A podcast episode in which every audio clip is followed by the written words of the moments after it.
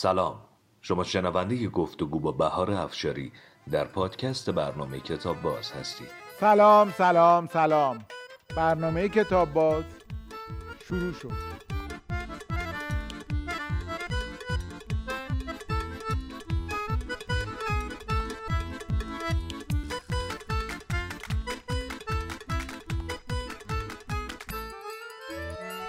خانم بهاره افشاری بازیگر مستندساز و نقاش به کتاب باز خیلی خوش اومدید خیلی ممنونم. ارادتمندم. خانم افشاری هم بازیگری می‌کنید هم مستند می‌سازید هم نقاشی می‌کنید. کار دیگه هم هست بکنید؟ یعنی بازم غیر از اینها منظورم اینه که کار دیگه ای هم می‌کنید که من نگفته باشم. فعلا نه. شاید حالا بعدم. ولی به همینایی هم که شما گفتین خیلی فکر نکرده بودم. یعنی فکر نکرده انجام دادی؟ آره اصولا اینجوری زندگی می‌کنم. خیلی فکر نمی‌کنم به اینکه الان این کار رو انجام بدم. خب من می‌خوام دونه دونه بپرسم که هر کدومش چه جوری شروع شد. یعنی مثلا بازیگری از کجا شروع شد؟ چی شد که بازیگر شدی؟ الان جواب بدم؟ بله. می‌خواین یکی دیگه بپرسم اینو بعدا جواب بدید نه هر کدوم که خودتون بله، پس بازیگری برای من من هنرستان تئاتر خوندم یعنی دیپلمم تئاتر بود. طبیعتا بعد از اون باید وارد بازار کار می شدم یا حالا کار می کردم تو هر رشته ای که مرتبط بود با تئاتر. من دوست داشتم که طراحی صحنه و لباس کار کنم. ولی به خاطر یه سری شرایط اون سالها تدوین انجام می‌دادم. تدوین؟ آره. خب پس تدوینم کردی. بله. ولی الان تقریبا چیزی از تدوین نمی‌دونم. با این تدوین مدرنی که الان وجود داره. یه ذره که زمان گذشت و اینا دستیار آقای ایاری از من دعوت کرد که به خاطر شباهت چهرم به خانم اوبیسی در حقیقت برم روزگار غریب رو کار کنم با آقای ایاری. و تا اون لحظه شاید انقدر شدید به بازیگری فکر نکرده بودم. زمانی که رفتم خب طبیعتا وجود خود آقای ایاری برای من که تا اون زمان هنرجوی تئاتر و سینما بودم خیلی اتفاق عجیب و بزرگی بود. چه سریال خوبی. خیلی خیلی. خب و بعد ادامه پیدا و جالبه که اون روایت هم انگار که شبیه به روایت مستند بود. آها آها. چون بر اساس یک در واقع شخصیت حقیقی آقای بله. دکتر قریب دکتر قریب بله, بله. ساخته شده بود دیگه. خیلی سریال خوبی بود. و میگم این با همین شروع شد و دیگه ادامه پیدا کرد جاهایی بعد از اون آقای ایاری و طبیعتا دستیارایی که باشون کار می‌کردن مثل آقای نیک نجات اون موقع دستیار برنامه ریز بودن برزو نیک نجات منو معرفی کردن با آقای افخمی که اون زمان تست می‌گرفتن برای او یک فرشته بود و از تعداد زیادی آدم تست گرفته بودن. و من باز خیلی اتفاقی برای اون نقش انتخاب شدم که دیگه خب او یک فرشته بودم مسیر بازیگری منو چون خیلی دیده شد سریال بله، موفقی که خیلی خیلی دیده شد. هنوزم به طراحی صحنه و لباس علاقه دارین؟ یعنی ممکنه یه موقعی برید سراغ طراحی صحنه طراحی لباس؟ نه. علاقه ای آدم در مسیر ببین اون موقع باید که اگر می‌خواستم این کار رو انجام بدم اون موقع باید به صورت تخصصی طراحی صحنه و لباس انجام دادم ولی وقتی که بازیگری رو شروع کردم و خب با استاد ایاری شروع کردم بعد در ادامه با آدمای بزرگی کار کردم و نقشایی رو که دوست داشتم کار کردم دیگه بازیگری برام خیلی جدی شد و فکر کردم این خود جهان بازیگری انقدر بزرگ و عمیقه که دیگه لازم نیستش که وارد حرفه دیگه ای توی این خب شغل بشم. سراغ ساختن مستند و نقاشی کردن؟ من لیسانسم نقاشیه من دو ترم دانشگاه تئاتر خوندم و به دلایلی انصراف دادم اون سال. و چون رتبه هفته کنکور بودم به من گفتن که خیلی بده که رتبه هفته کنکور انصراف بی بیبور یه چیزی بخون. و من به دلیل علاقم به خیلی مهم رتبه هفته کنکور بودی. اه. رتبه تک رقمی مهمه دیگه. خیلی آره بابا خیلی مهمه. شاید. آره. رقمی مهمه سر اصلا مهمه بله. خب. و به من گفتن که چرا انصراف دادی؟ اینو من دلایلم اون زمان گفتم و گفتم بیا برو یه رشته دیگه ای بخون. و من نقاشی خوندم. علاقم به مستندسازی در اصل از نقاشی میاد. چرا چه ربطی داره؟ مستند چه ربطی به نقاشی داره؟ یک جوری زندگی کردم در اون سالهای نوجوانیم و اوایل جوانیم که من رو انگار سوق داد به سمت مستندسازی. یعنی علاقه مندیم به این بود که اگر این کتاب رو می‌خونم بتونم مثلا اونجوری که خودم هم دلم می‌خواد روایتش کنم. چرا مستند؟ چرا فیلم داستانی نه؟ فکر می‌کنم که مستند خیلی سیال تره واقعا؟ به نظرم. یعنی خیلی همه چیز واقعی اتفاق میفته و تو دخل و تصرفی توش انجام نمیدی. این برای من خیلی جذاب خب بوده بعد همیشه. چه ربطی به نقاشی داشت؟ در نقاشی مثلا دلیل اینکه من نقاشی خوندم اینه که تو اون سالها من خیلی درگیر شدم با فضای سورئالیستا و اصلا به اون خاطر به خاطر علاقه مندیم به سورئالیستا اومدم رفتم نقاشی خوندم. یعنی مثلا آثار سالوادور دالی مثلا. بله. و دیگه کی؟ خیلی مثلا رن مگریت و خیلی های دیگه فریدا کارلو که نقاش زن مورد علاقه من. این جهانی که از دالی و اینا میشناختم منو سوق داد به سمت بونوئل و در کنارش علاقه مندیم به پیکاسو که خیلی برام جهانش جهان عجیب غریبی بود و من اصلا از پیکاسو یاد گرفتم که تو هر کاری که در زندگی دوست داری به عنوان یک هنرمند می‌تونی انجام بدی. بدون اینکه آسیب بزنی به جامعت و اگر دلت بخواد یه حرف جدید بزنی توی اون لحظه توی زمانه خودت می‌تونی یه حرف جدیدی بزنی. مجموعه اینا می‌دونی من, من فکر می‌کنم که تو اگر بخوای هنرمند باشی اون جوری که زیست می‌کنی به تو میگه که چه کاری باید تو اون زمان انجام بدی. یعنی- اونجوری که زیست می‌کنی به تو میگه که چه کاری باید انجام بده خب. می‌دونی یعنی وقتی میری جلو در جریان اینکه حالا دانشجوی نقاشی هستی از طریق یه نگرشی مثل نگرش فیلمسازی آقای عیاری دارید به سینما نگاه می‌کنی. در کنارش حالا اندازه خودت یه کتابایی رو می‌خونی. رفته رفته هی انگار زندگی به تو میگه که در تو کنارش چه کتابایی میخوندی؟ اون زمان خیلی کتابای عجیبی میخوندم. چی میخوندی؟ یک یکی از کتابایی که مثلا الان براتون آوردم که الان نگاه کردم همین زندگی نامه بونوئله که چند وقت پیش که می‌خواستم از کتابخونه در بیارم دوباره مرورش کنم. بعد از سالها فکر می‌کردم مثلا 5 6 سال پیش خوندم. میشه الان بله. چقدر جالب. باورتون نمیشه خانم افشاری باورتون نمیشه. که من همین الان ندیده بودم چه کتابی آوردید می‌خواستم بگم اگه به بونوئل علاقه دارید این کتاب بخونید که. خودتون آوردید. و شما اولش من وقتی کتاب می‌خونم اون بالا می‌نویسم که تو چه تاریخی خوندم معمولا. خب. کتابایی رو که خیلی دوست دارم. تاریخ اون کتاب رو نگاه اجازه هست بله، با آخرین نفس هایم خاطرات بونوئل ترجمه جناب علی امینی نجفی. این چاپ های اول اولیه این کتابه. که سالها بعد نبود دیگه الانم بعید سال می‌دونم باشه. بعدا دوباره تجزیه چاپ شد خیلی تمیز و آراسته و منقه همینه. ولی یه ذره در حروف چینی قطورتر هم شد. الان فکر کنم بازم چاپش تموم شده. امیدوارم این کتاب درجه یک. اصلا مهم نیست که ما به سینما علاقه داشته باشیم یا نه. به خیلی بونوئل علاقه داشته باشیم یا نه. اینقدر این کتاب توش زندگی دقیقاً، و جوشش دقیقاً. زندگی و پر از اتفاقهای بامزه پر از نگاه های تازه هست که فکر می‌کنم برای هر سلیقه‌ای خیلی خوندنی و خیلی خیلی لذت خیلی. بخش باشه. این نوشتین شیش هفت هفتاد و هشت. 79 آها نهتون رو اینجوری خیلی این یعنی 20 سال پیش. این قنبلیشو که نازک گذاشتی مثل می‌دونی یعنی چی؟ یعنی وقتی تو در 16 سالگی این کتاب رو می‌خونی و میای مواجه میشی با جهان بونوئل و دالی و کارهایی که اینا می‌کنن و کارهای و کار؟ مثلا همین الان داشتم پشت صحنه تعریف می‌کردم که من هیچ وقت جسارت اینو ندارم که مثل دالی با ماشین پر از کلم را بیفتم تو شهر.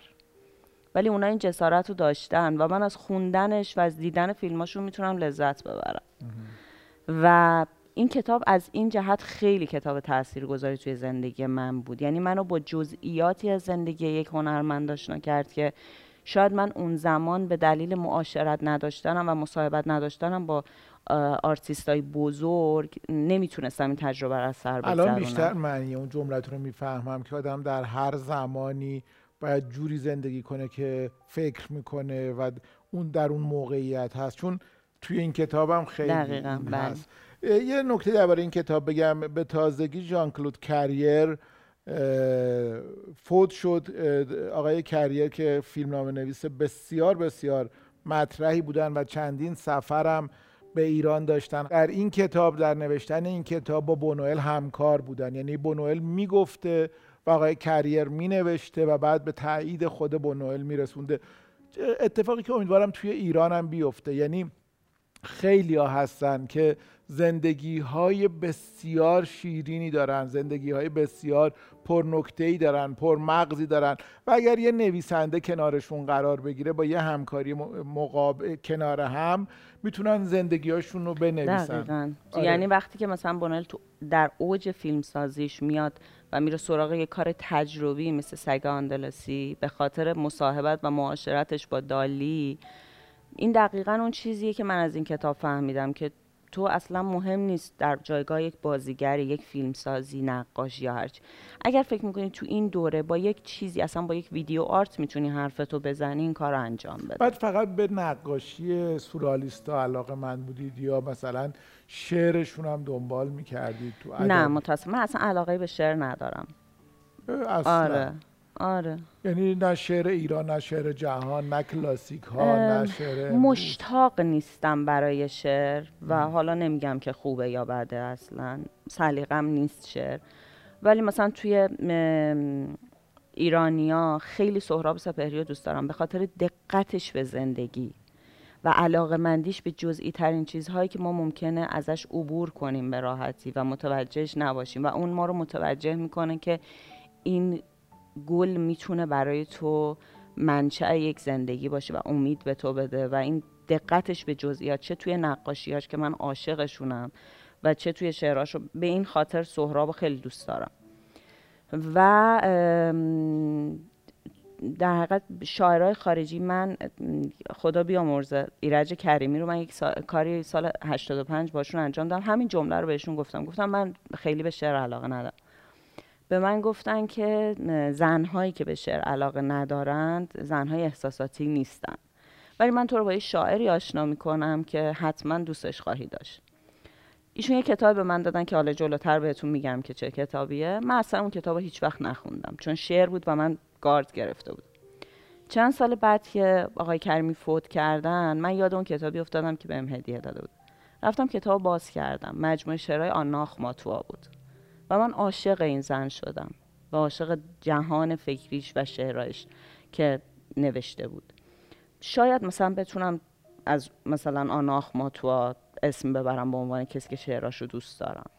خب پس حالا همینش که قبلا نخوندین و گارد داشتید و وقتی که خوندید اینقدر علاقه من شدین و خوشتون اومد شاید شاعران دیگه ای هم باشن که اگر حالا این گارد رو بشکنید شاید شاید.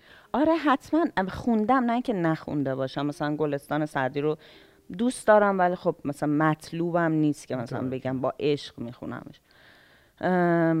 فروغ فرخزادش شخصیتش رو بیشتر از شعراش دوست دارم. خیلی زن جسوری بوده در زمان خودش و تأثیر گذار حتی پروین اعتصامی به خاطر مدل زندگیش و حالا شاید یه ذره تحقیقات بیشتری که من راجبش انجام دادم به خاطر کار مشترکی با خانم حسینی داشتیم انجام می‌دادیم. و یه ذره جلوتر مثلا شهریار مدل عاشقی کردنش رو خیلی میپسندم توی شعرهاش و مدل عشق ورزیدنش به زندگی و به معشوقش رو خیلی دوست دارم. خانم این کتاب اولش تاریخش حدودا مال 20 سال پیش بود. من و شما 20 سال پیش حدودن حدودن 20 سال پیش یه ملاقاتی با هم داشتیم که اولین باری بود که من شما رو این شانس رو داشتم که می‌دیدم. یادتونه کجا بود؟ کانون پرورش فکر. بله کتابخونه مرجع کانون پرورش فکر کودکان. یکی از بله بله خیلی هم خوب یادم. یکی از اتفاقاتی که میافتاد تو اون سالها برای من در دوران نوجوانی کتاب خوندن برای من یه قسمتی از زندگیم بود بعدها آقای سعد من یه ذره گارد گرفتم به اینکه جای اعلام کنم که کتاب می‌خونم یا آدم چرا؟ کتاب چرا؟ خونی من وقتی وارد فضای دانشگاه و بعد محیط کار شدم متوجه شدم که شاید نباید بگم ولی میگم برای اولین بار اگه نباید بگید می‌خواین یه ذره کتاب خوندن شبیه پوز روشنفکری شد. و من اینو نمیپسندیدم. یعنی من فکر می‌کنم که اگر تو کتاب می‌خونی اگر فیلم می‌بینی این یک قسمتی از زندگی تو یا هست یا نیست. و اگر نیست تو آدم بی فرهنگی نیستی. تو آدمی نیستی که دانش زیادی نداری. تو ممکنه این دانش رو از جای دیگه به دست بیاری. یه چیزی راجع به برنامه شما بگم. موقعی که داشتم تو راه می اومدم داشتم به این فکر می‌کردم که اسم برنامه شما جدای از اون معنی که شما براش در نظر گرفتین کتاب باز یه معنی خیلی جذابتر دیگه داره که شاید تا حالا از این منظر بهش نگاه نکرد. بهترین کتاب بازی که در وجود داره خود جهان که ما هر روز داریم باش مواجه میشیم و میخونیمش. جهان شبیه کتاب بازیه که تو هر چقدر پیش بری و هر چقدر به خودت اجازه آزمون و خطا بدی و توش زندگی کنی به تو چیزهای بیشتر یاد میده. حالا این می‌تونه با فیلم دیدن باشه می‌تونه با کتاب خوندن باشه می‌تونه با معاشرت با پدر بزرگ مادر بزرگت باشه می‌تونه با حرف زدن با یه آدمی گوشه خیابون باشه توی معاشرتات با رف- رفقات باشه. می‌تونه با سفر باشه می‌تونه با گوش کردن به موسیقی, موسیقی خوب باشه, بله. می‌تونه با تنها نشستن و نگاه کردن به بقیه باشه. میشه دقیقاً. با نشستن و نگاه کردن با خود باشه. دقیقا. بله.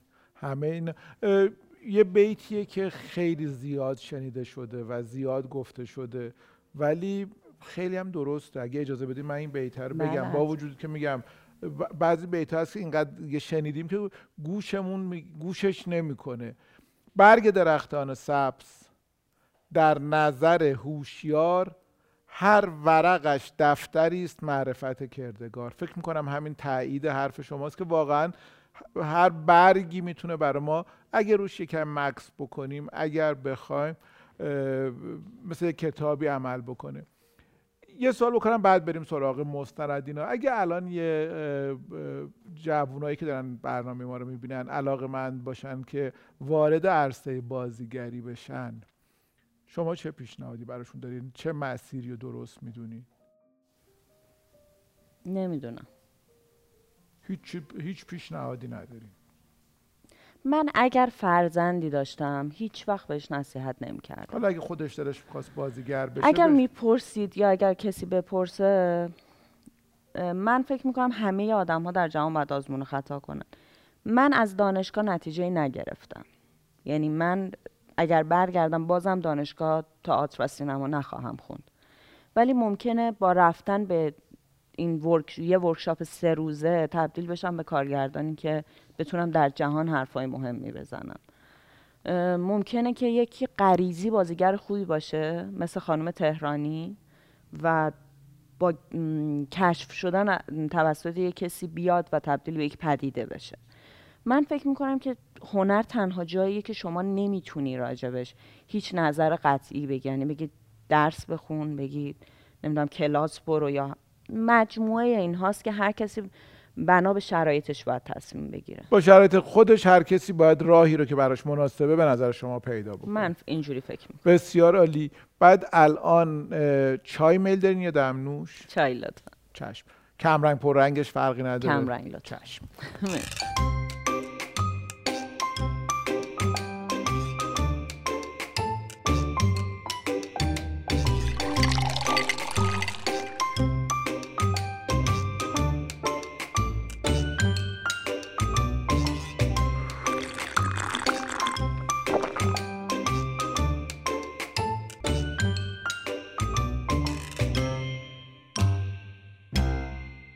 خانم افشاری چی شد که رفتین به سمت ساخت مستند؟ واقعیت اینه که اصلا تصمیمی براش نداشتم. خب. من تصمیم گرفتم که یک مجموعه بسازم در قالب ویدیو آرت که مرتبط می‌شد با نقاشیم. در مورد قضاوت. قضاوت. بله. که تو اون سال خیلی اذیتم می‌کرد. به لحاظ روانی قضاوت کردنی که باعث میشه. ببین کلا قضاوت کردن به اعتقاد من یه جز لاینفک زندگی همه ماست. همین الان شما که داری من نگاه می‌کنی حتما توی ذهنت به این فکر می‌کنی چه ساعتیه دستش چرا مثلا فضای اینجا این مده همه این اتفاقات توی ذهن همه ما هر روز میفته و هیچ اشکال نداره. من با اون قسمتی از قضاوت مشکل داشتم که آسیب جدی می‌زنه به زندگی و حرفه یک آدم. یعنی چی بیشتر اه، میشکافی یعنی اون, اون بخشی که میگین اشکال نداره رو فهمیدم. اونی که میگین باش مشکل داشته نفهمیدم چیه. همین بخشی که آسیب می‌تونه بزنه قضاوت های ما. یعنی قضاوتمون در رفتارمون تاثیر بذاره؟ نه ما با قضاوتمون باعث بشیم زندگی حرفه یا شخصی یک آدمی از دست بره آها. و نابود بشه. یعنی اون چیزی بود که برای من خیلی مهم بود. و من تصمیم گرفتم که راجبش یک مجموعه کار کنم به اسم دوچار. دوچار. بله. و این اسمم انتخاب کردم برای اینکه همون چیزی که عرض کردم که همه ما دوچار قضاوت میشیم در هر صورت. اینکه چطور اون به اون قضاوت کردنمون ادامه بدیم و تا چه حدی آسیب و لطمه می‌زنیم به زندگی بقیه اون برام خیلی اهمیت داشت. و فکر کردم اول که خب چجوری اینو بیانش کنم چجوری مطرحش کنم چجوری بسازم و اینا. و در نهایت به این نتیجه رسیدم که من بیام. از هر آدم شاخصی در حرفه خودش یعنی یک شاعر یک سیاستمدار یک بازیگر خواننده کاریکاتوریست و یه سری فکر کنم تا اینجا که ذهنم یاری می‌کنه. استفاده کنم یک مجموعه مصاحبه از اینا بگیرم و اینها بگن که در اوج شهرتشون قضاوت هایی که شدن چه آسیبی بهشون زده اه، چه کسایی اومدن و توی اون مستند درباره قضاوت شدن صحبت کردن؟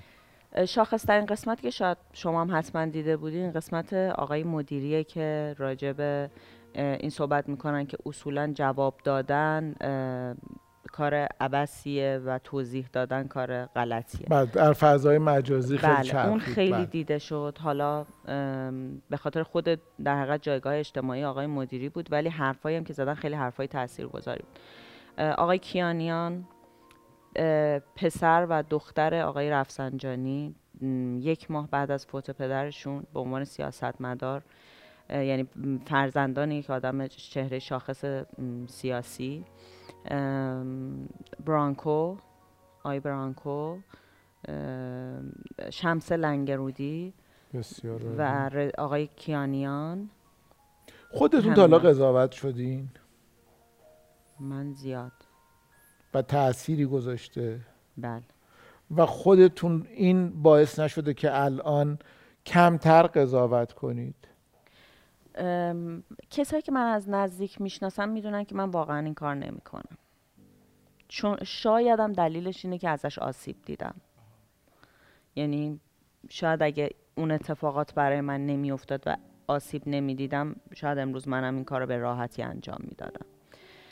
شاید درستش این بود که من اصلا یک مستندی بسازم که خودم صحبت کنم. ولی فکر کردم که اگر این آدم ها با این جایگاه اجتماعی بیان صحبت کنن خیلی تأثیر گذارتر خواهد بود. اینو در قالب یک ویدیو آرت و نمایشگاه عکس و در حقیقت چیدمان که یه سری آدمایی بودن که از سقف اون نمایشگاه به صورت وارونه آویزون شده بودن برگزار کردم و اون نمایشگاه به طرز عجیبی مورد توجه قرار گرفت. یعنی من خب به عنوان کسی که حدود 6 7 سال پیشش یه نمایشگاه نقاشی ساده داشتم در گالری سیهون و خیلی چیز اتفاق عجیبی نیفتاده بود.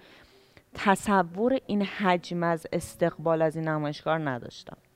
بعد از اون فکر کردم که خب چرا من تمام این مصاحبه رو نیام تبدیل به یک مستند کنم که همه بتونن ببینن نه فقط اون جماعتی که اومدن اون نمایشگاه رو دیدن. و این کار رو انجام دادم. چند وقت بعد از اون تصمیم گرفتم که بگم اگر که ما قضاوت غلطی انجام بدیم فقط زندگی آدم های مطرح مورد حجمه و آزار و اذیت و نابودی قرار نمی‌گیره. شما ممکنه حتی با قضاوت اشتباهت به یک حیوان آسیب بزنی و زندگی یک حیوان رو از هم بپاشی. و رسیدم به سریک. سریک فیلم مستند دومتون که درباره اسب آقای سردار آزبونه که اسمش سریک بوده. درست دارم میگم؟ بله.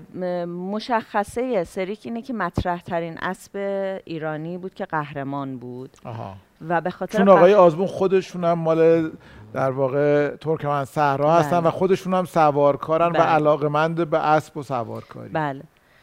من وقتی با این اسب آشنا شدم متوجه شدم که این اسب واقعا قهرمانه و واقعا اسب ویژه‌ایه. با قضاوت های غلطی که و ذهنیت هایی که در جاهای مختلف براش پیش میاره هر دفعه باعث میشه که این اسب دوپینگ اعلام شه و جلوی قهرمانی این گرفته میشه. و توهمات ذهنی این اسب و کل فیلم روایت اسب دیگه که با صدای درخشان سیامک انصاریه. تصورات و کابوس های این اسب ما می‌بینیم. کل فیلم راجع به کابوس های این اسبه که شاید یه ذرم به اون فضای حالی که همیشه دغدغم بود نزدیک شدم.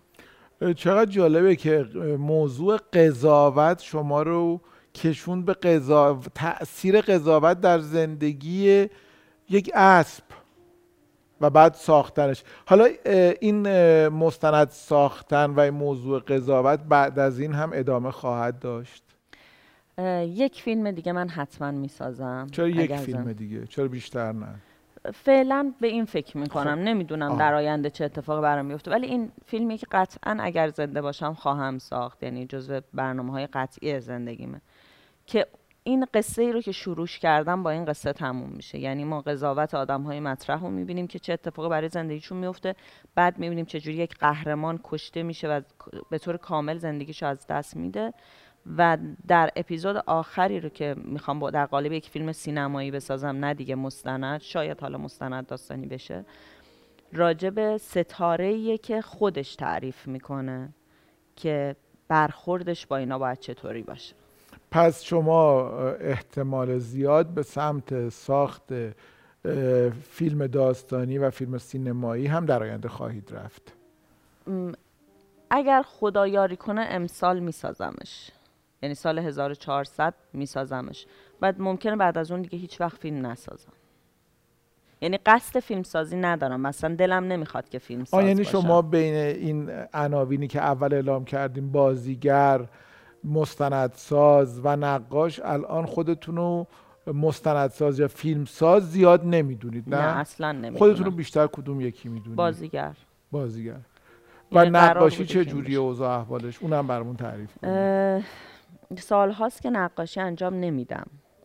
ولی چیزهایی که مثل همون ویدیو آرت یا در حقیقت چیدمان چیزهایی که اینجوری که مرتبط باشه به نقاشی رو نمی‌دونم شاید یه روزی.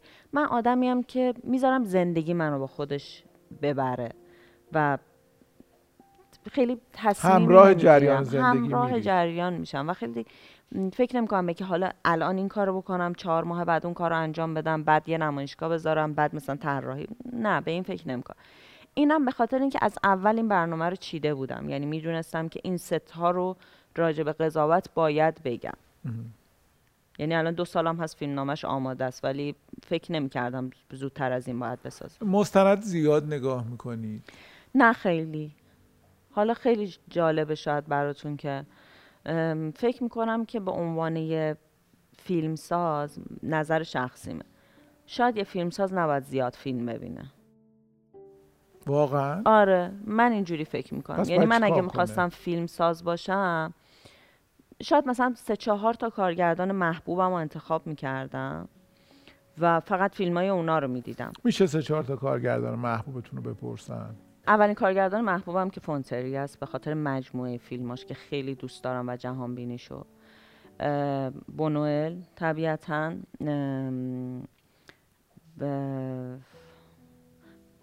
شاید شاید یه فضاهای ذهنی از تارانتینو رو دوست دارم. توی قدیمی ترها کیشلوفسکی رو خیلی دوست دارم و آنتونیونی و بعضی از فیلم های فلینی اینا فیلمسازهای محبوبم. خودم خیلی فیلم می‌بینم اما من قرار نیست فیلم ساز بشم. حداقل تصمیم الانم اینه. راجب مستندم دلم نمی‌خواسته خیلی مستند. نه اینکه ندیده باشم دیدم. مثلا من وقتی داشتم راجب سریک میساختم هرچی مستند راجب اسب اون زمان بود رو که مطرح شده و دیده شده بود دنبال کردم. ولی یک مستندی دیدم که سه سال پیش اگه اشتباه نکنم اسکار برد. و این راجع به یک موضوع زنانه در یکی از شهرهای دورافتاده هنده یه کمی برام بگین که نقاش, نقاش های مورد علاقتون کیا بودن؟ خودتون چه سبکی نقاشی می‌کنین؟ چرا تصمیم گرفتین دیگه نقاشی نکنید؟ آیا ممکنه دوباره به نقاشی برگردید یا نه؟ یه ذره باید راجبش فکر کنم. به خاطر همون خصوصیتی که گفتم که در لحظه تصمیم می‌گیرم چیکار کنم شاید یه روزی دوباره نقاشی کنم یا اصلا شاید از یه سنی به بعد تصمیم می‌گیرم فقط نقاشی انجام بدم. ولی با فاصله فریدا کالو و دالی و ونگوگ دارم فکر می‌کنم یک نقاشیه که فقط نقاشی دیواری انجام میده و من اسمش متاسفانه یادم نمیاد. با فاصله نقاش های محبوب من از خیلی های دیگه از کاندینسکی و اینا دوست دارم ولی خیلی سبک مورد علاقم نیستن. و به لحاظ شخصیتی پیکاسو یعنی پیکاسو رو من خیلی کاراکترش رو دوست دارم. کاراکترش رو دوست دارم و زندگیشو همیشه چقدر الان دلم می‌خواست که می‌تونستم نقاشیاتون رو ببینم. اگه دوباره نمایشگاهی داشتید دوباره جایی از ویدیو آرتاتون نمایشی بود لطفا من رو هم خبر بکنید. و با خجالت بسیار زیاد باید بگم من متاسفانه متاسفانه سلیک رو هم هنوز ندیدم. این دیگه خیلی بد شد. قبول دارین؟ نه. بعد میبین می‌تونین الان برید ببینید. من حتما حتما می‌بینم. الان خوبی این گفتگو اینه دیگه. آدم کنجکاو می‌کنه که نقاشیاتون رو ببینه کاراتون رو ببینه مستند رو ببینه نمی‌دونم خیلی هم عالی. باعث افتخار. چای رو نخوردینا چشم. یه استراحت کوتاه که شما میل بکنید چای رو و بعد بخش پایانی گفتگومون. خیلی متشکرم از شما.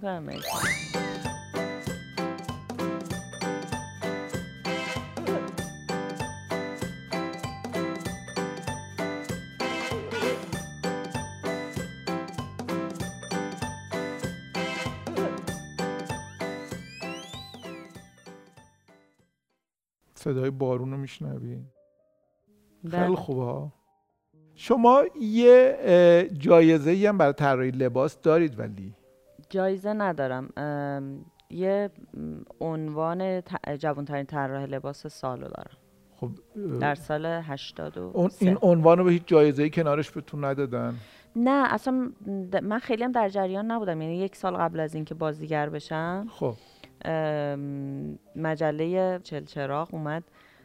من رو به عنوان جوون ترین طراح لباس خانوم و اون زمان فکر می‌کنم که خانم زمانی اگه اشتباه نکنم رو به عنوان در حقیقت پرکارترین و پرتجربه ترین طراح لباس معرفی لباس ها رو بر کجا طراحی کرده بودید چه لباسایی بود؟ اون زمان مثل الان نبود. من دارم راجع به 17 سال پیش حرف می‌زنم. خیلی برای خودم خاطره جالبی که مثلا اون زمان چجوری به این نتیجه رسیدم که یک استدیو طراحی داشته باشم. خب. و البته که برادرم خیلی در این ذهنیت به من کمک کرد. یعنی اولین پیشنهاد این که من یک استدیو طراحی داشته باشم و برادرم به من. برادرتون معمار هستن بله معمار. بله. خب. من یک به من گفتش که یک استدیو طراحی بزن و لباسای خاص طراحی کن. و اینا رو در مثلا به تکی بفروش و بذار برای نمایش.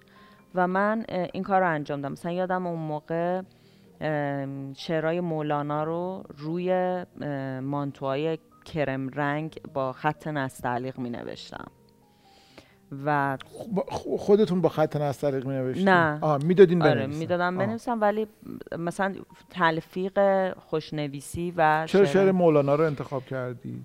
فکر کردم به اون حالت وجودی انسان نزدیکتر و اینکه اگر در حقیقت آدما بهش نگاه کنن شاید حس بهتری نسبت به بقیه شاعرها بگیرن. نمی‌دونم. حالا این ذهنیتی بود که اون زمان داشتم.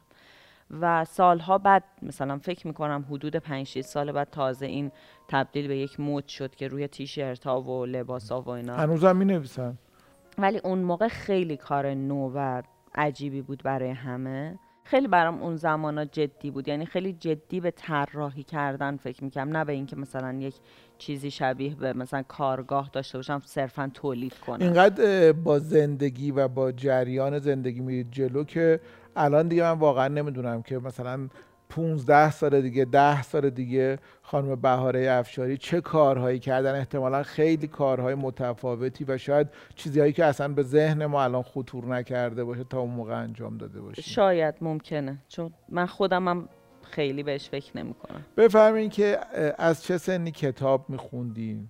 چه جور کتابایی میخوندید و چه کتابایی براتون تأثیر گذار بوده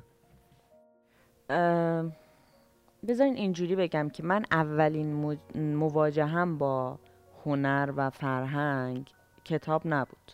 سینما بود. من یک دایی داشتم و دارم که من وقتی خیلی بچه بودم منو می‌برد سینما و من اون زمان تو صفای طولانی جشنواره کودک وای میسادم و تقریبا تمام اون فیلم ها رو با دایی بزرگم می‌رفتم و نگاه می‌کردم. چه دایی خوبی. آره خیلی. خدا حفظشون کنه. و همزمان وقت زمانایی که باهاش میگذروندم می‌دیدم که مثلا یک شعرهایی می‌نویسه از سالهایی که توی جنگ بوده یا گذرونده یا سربازیش یا زندگی شخصیش اینا.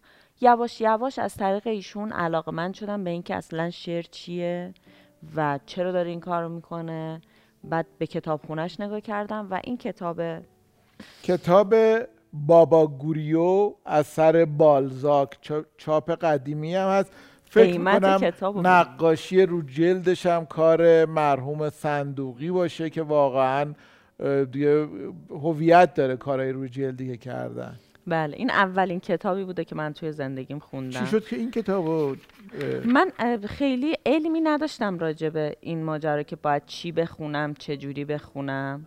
بله. و این کتاب وقتی که از اون کتاب خونه دزدیدم و یواشکی بردم خونه خوندم خیلی الان برام عجیبه که چجوری اون سالا من این کتاب رو فهمیدم. چون خیلی شخصیت پردازی عجیبی داره خیلی این مدل روایتش مدل عجیبیه حداقل اون موقع برام خیلی کتاب سنگینی بود در 13 14 سالگی فکر خب. روی جلده احتمالا تغییر دقیقا کرده. روی جلد برام جذاب بود که فکر می‌کردم مثلا دارم یه کتاب ساده برمیدارم خب با این شروع شد و بعد چجوری ادامه پیدا کرد با این شروع کردم و م، یه ذره فکر می‌کردم که زشته مثلا بپرسم الان باید چی بخونم؟ یا مثلا کتاب به معرفی کنم؟ نمی‌دونم چرا خجالت میکشیدم از اینکه بپرسم. یه کتاب فروشی نزدیک خونه ما بود به اسم کتاب فروشی پنجره که هنوزم هست توی میدون پالیزی. بله چقدر هم کتاب فروشی خیلی. خوبیه. دقیقا. بسیار. یکی از تفریحات من این بود که برم اونجا طبقه بالاش و اونجا بچرخم و کتاب انتخاب کنم. شروع کردم خب به خاطر علاقه مندیم به تئاتر و اینا نمایشنامه خوندن و برداشتن و هم یا همونجا میشستم میخوندم یا میخریدم به مقدار پولی که اون زمان پول تو جیبیم بود و میومدم خونه میخوندم آقای ایرج کریمی مرحوم هم خیلی وقتا اونجا بله، میشستن کتاب بله. ورق من اولین می‌زدن. بار ایشون هم اونجا. بله بعد خلاصه اینکه من شروع کردم کتاب خوندم بعد از یه مدت دیدم که اصلا کار زشت و عجیبی نیست که خب برو بپرس که بهت کتاب معرفی کنن و فقط فیلم نامه و نمایش نامه و کتابایی که مرتبط با حرفت نخون رفتم گفتم به من کتاب فلسفی معرفی کنی. حالا چرا هنوز نمی‌دونم. فکر می‌کردم باید با فلسفه کتاب خوندن رو شروع کنم. فروشنده که اونجا بودن که بعدها فهمیدم صاحب خود اون انتشاراتم به من گفتن که شما کتابای مجموعه کتابای شل سیلورستاین رو بخون. و من انقدر وقتی اون جلدا رو دیدم به هم برخورد و فکر کردم چرا؟ چی راجع من فکر کردم مثلا فکر کردم من یه بچه ایم که مثلا من شل سیلورستاین بخونم و اینا. و خریدم و خوندم. بعد اومدم دفعه بعد گفتم خب اینو خوندم. حالا دنیای صوفی. حالا شازده کوچولو. ها و بعد هی میومدم میشکم اینا خیلی کتابای ساده ای حالا به جز دنیای صوفی چرا به من میگین کتابا رو اینا خیلی کتابای ساده ای به من گفتن که از نظر تو ساده است چون تو داری اونا رو ورق می‌زنی. تو متوجه اون چیزی که توی این جمله ها هست نمیشی. و تو اینجوری باید کتاب بخونی. و به من یاد داد که من چجوری باید کتاب رو مطالعه کنم در اصل. چجوری باید کتاب مطالعه کرد؟ بعدها تجربه خوندن کتاب صوتی من رو برد به اون زمان به زمان نوجوانی و کتاب خوندن. باید توی کتاب عمیق شی. باید با شخصیت ها همراه شی و هر جمله از یک نویسنده رو باید یک استعاره از جهان فکریش بدونی. برای من اینجوری بود. و اون تشبیه هایی که می‌کنه اون روایتی که می‌کنه رو باید عمیق متوجه بشی و این چیزی جز تجربه کردن نیست. یعنی من امروز نمی‌تونم مثلا به یک بچه 14 ساله بگم اینجوری باید کتاب بخونی. با آزمون و خطا کردن زیاد در کتاب های مختلف رفته رفته خودتون می‌فهمی که اینجا این جمله به این سادگی که من از کنارش رد میشم نیست. الان شعرهای شل سیلورستاین رو دوست دارین؟ یادم نیست خیلی. که یه نگاهی بکنه خیلی جذابه. خیلی سال خیلی. بله. اتفاقا کتاب عمیقی بود. آره. خیلی ساده است که آخه کتابایی که هم آدم می‌تونه بخونه و رد شه و لذت ببره هم می‌تونه بیاد دوباره بخونه بگه قضیه چیه؟ و باز یه جور دیگه دوباره لذت هر هر دو مدلش لذت بخشه. خب و بعد از اون دیگه چی خوندی؟ خیلی دیگه دیگه همین اگر نویسنده مورد علاقه ای کتاب مورد علاقه ای اگر تو ذهنتون مونده به ما بگین خیلی خوبه. یه, یه دوره همه چی برای من دست به دست هم داد که من با جهانهای مشابه اینا توی هر حرفه آشنا بشم. مثلا همزمان که توی نقاشی دالی و دوست داشتم در فیلم سازی مثلا بونوئلو این بر با یه سری مثلا با جهان اگزیستانسیالیسم آشنا شدم. و بعد مواجه شدم با سارت با کامو. بعد اومدم توی نمایشنامه مواجه شدم با بکت. بعد عاشق در انتظار گدو شدم. بعد فکر کردم که می‌دونین یعنی همه اینها یک دفعه در هم تنیده شد و من نمی‌تونم واقعا هیچ وقت در زندگیم نتونستم یک مثلا یادم اون موقع کتابی که خیلی مطرح شده بود و گل کرده بود کتاب کوری ساراماگو بود.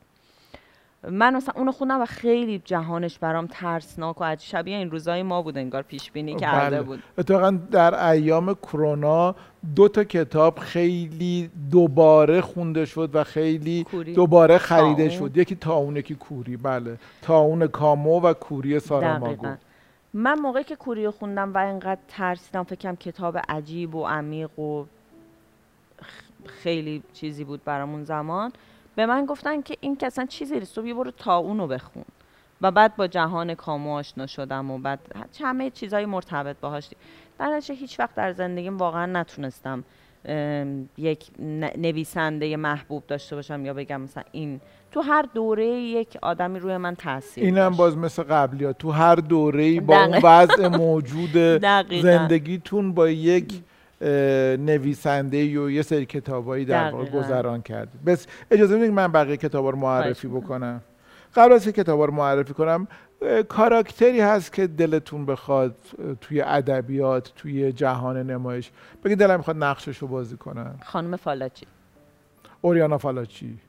چقدر جالب. خودتونم مثل اون در واقع جسور و متحور هستید و اهل سفر و مکاشفه؟ سعی می‌کنم ولی فکر می‌کنم اون خیلی جسورتر از من بوده یا حداقل این امکان رو داشته که اینجوری زندگی کنه بنا به خبرنگار بودنش در اصل. به خاطر خبرنگار بودنش طبیعتا یه جور دیگه ای می‌تونسته زندگی کنه. شاید یه ذرم علاقه مندی من به جهان بازیگری از جسارت هم بیاد. یعنی این اینکه دلم می‌خواد جهانهای مختلف رو تجربه کنم به خاطر اون باشه. خیلی متشکرم. هنر رازآلود بازیگر فرهنگ واژگان انسانشناسی تئاتر یوجینو باربا و نیکولاس ساوارز ترجمه علی شمس عزیز که مهمان برنامه بودن و یکی از برنامه خیلی خوب ما بود.